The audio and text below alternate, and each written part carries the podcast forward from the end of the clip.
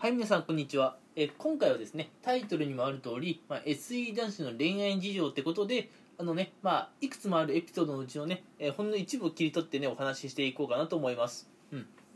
で私自身もまだあの現役のシステムエンジニア、SE をやっているんですけれども、うん。なのでね、ちょっと実体験とか踏まえながら、あとまあ、私の周りにいる人の話とかね、しながら、え今のね、SE 男子の恋愛事情をちょっとお話ししていこうかなと思います。で、まず、SE 男子の特徴っていうことは、まあ、以前から何回かね、お話ししているんですけども、SE 男子の方って、基本的にあまり、なんだろう、異性に対して積極的ではない方が、まあ、多いかなと。もちろんみんながみんなそういうわけではないんですけれども、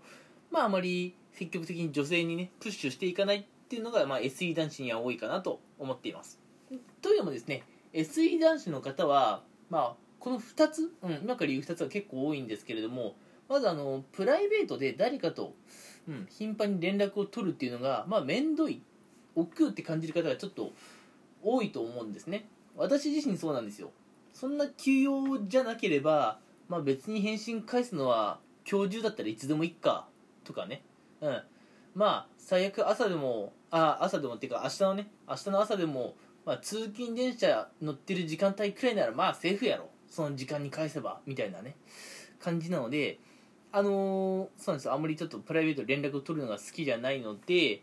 うん。っていうのが一つあるかなと。で二つ目に SE 男子って一人時間をね結構大事にする方が多いんですよ。うん。まあ一人でねあのー会社の時間とは別に一人でまあ読書をしたり一人でゲームをしたり一人で、えー自作 PC 作ってみたり一人で外出してみたりとか。うん。SE 男子ってこういう一人でまあ過ごす時間っていうのが多いのでまああのこういったところがあまりね異性に対して積極的にプッシュをしていかない要因としてあるのかなと思います、うん、でそんなね、まあ、自分から積極的に、まあ、女性に対してこうアプローチしていかない SE 男子の恋愛事情っていうのはどういうものなのか。あズバリねえーここが今回の本題なんですけどもそれをお話ししていこうかなと思います、うん、でまあやっぱりねあのー恋愛っていうのはどっちかがねアプローチをしていかないとこうやっぱ進まないわけですよね。うん。じゃあ女性の方から SE 男子の方にアプローチできるかって言われるとやっぱそれってまず難しいと思うんですよね。うん。あのーまあ SE 男子の方って一人で結構何でもやっちゃうので時間の過ごし方として。うん。なんで例えば休日とかは、えーもう家にこもってる時間とか長いですし平日もね、うん、まず普通に会社に行ってで仕事して会社終わったらもうねほぼ直帰。直帰なんですよ、うん。まあ、今コロナっていうこともあるんですけれどもそもそもね、うん、そんなに頻繁にね、えーまあ、会社のメンバーと集まって飲みとかもしないですし合コンとかね、うん、とかもしないですから女性の方から SE 男子を見つけてアプローチするっていうのはやっぱちょっと難しいですよね、うん、だって SE 男子が見当たんねえんだもん、うん、あの今業界、うん、的にね需要のある職種なんで SE 男子って今なお増え続けてると思うんです、うん、増え続けているのにどういうわけにか SE 男子と出会えないっていうのは、まあ、SE 男子の方がまああのうん。あまりね公の場に姿を現さないっていうのは一つ原因としてあるかなと、うん。なのでまあ恋愛に発展しようと思ってもやっぱり女性の方から SE 男子の方にアプローチしていくのは難しい。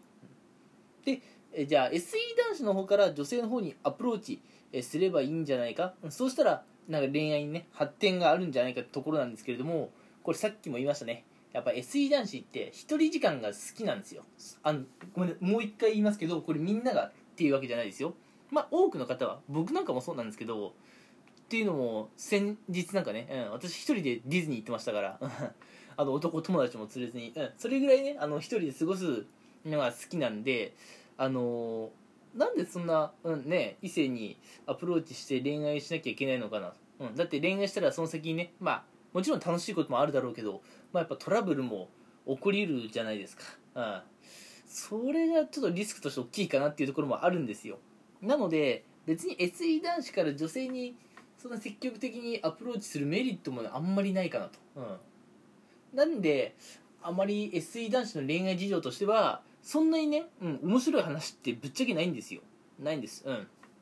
あの SE になる前っていうのを含めてもあまりね彼女さんがいたとかっていう経験が少ない、うん、方の方が多いんですね。学生時代にあまり付き合ったことがないですと、うん、SE になってからも、まあ、出会いがないとかそもそも恋愛に興味がないとかでまああ、まあ、彼女さんがいない、うん、あまり恋愛事面白い話ありませんっていう方がね多いですかね、まあ、それが SE 男子っていうもんなんですよ、うん、なので SE 男子って自分に今その彼女さんがいないとかね、うん、あの将来のね結婚相手、うん、約束してる方とかがいないってことにあの全く劣等感とか焦りとかはないと思います、うん、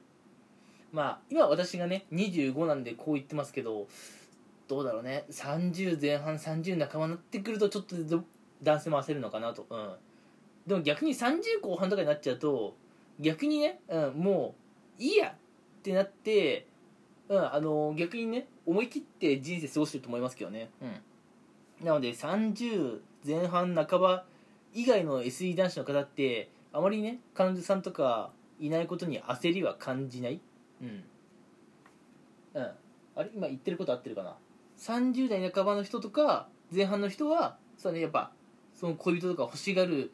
年頃かもしれないけどそうじゃない人20代とかあるいはもう30代後半それ以上になった方って、うん、彼女さんとかがいなくてもそんなに焦りとか劣等感は感じていないと、うん、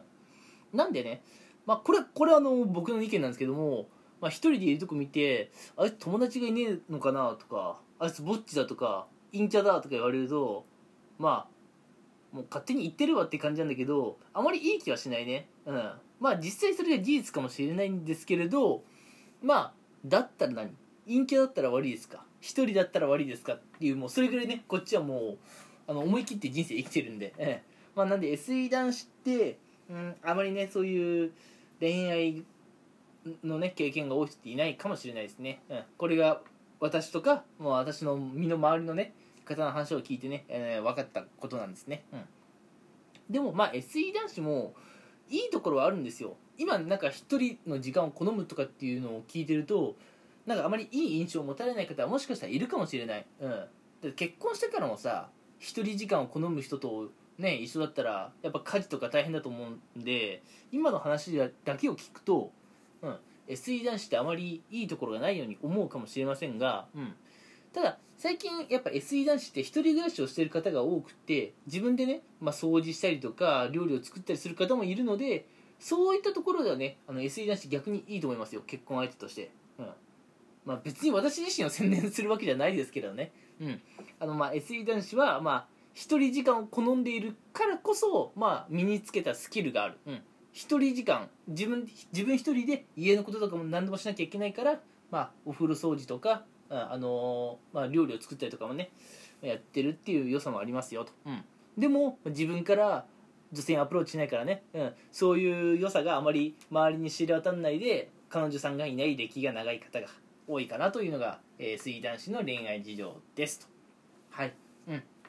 まああのちょっとね、えー話長くなっちゃったかなって思うんですけれど、まあ、この辺でそろそろねまとめに入ろうかなと思います、えー水男子の方はですねえーまあ、恋愛事情としましては、うん。ま、ズバリねあまり恋愛経験の豊富な方っていなくて恋愛経験がね少ない方の方が圧倒的に多いです、うん、私自身の話とか、まあ、私の身の回りの方とかそれこそもう4 5 0人には聞いてますね、うん、聞いてるっていうかね、うん、あのなんだろう。話が出てこないんでね多分もうそこだろうって察してるんですけど、うん、でまああの、まあ、SE 男子がその悪い人だからあまり恋愛事情とかないっていうんじゃなくて SE の方がね結構一人の時間を好んだりするあまりね積極的にアプローチしない方が多いからまああの彼女さんがねいない歴とかはちょっと長いかなっていう印象ですね。うん。はい。えまあそうですね。この回がなかなか、うん、反響良ければ次回以降はまあ、うん、SE 男子とどこで出会えるのかちょっとこれ難しい内容ですけれどまあその辺も話していこうかなとは思っています。はい、えーそれではね今回もこんなグダグダな、えーラジオ放送を聞いてくれてありがとうございました。次回以降も、えー聞いてもらえると嬉しいです。それではまた次回聞いてください。ありがとうございました。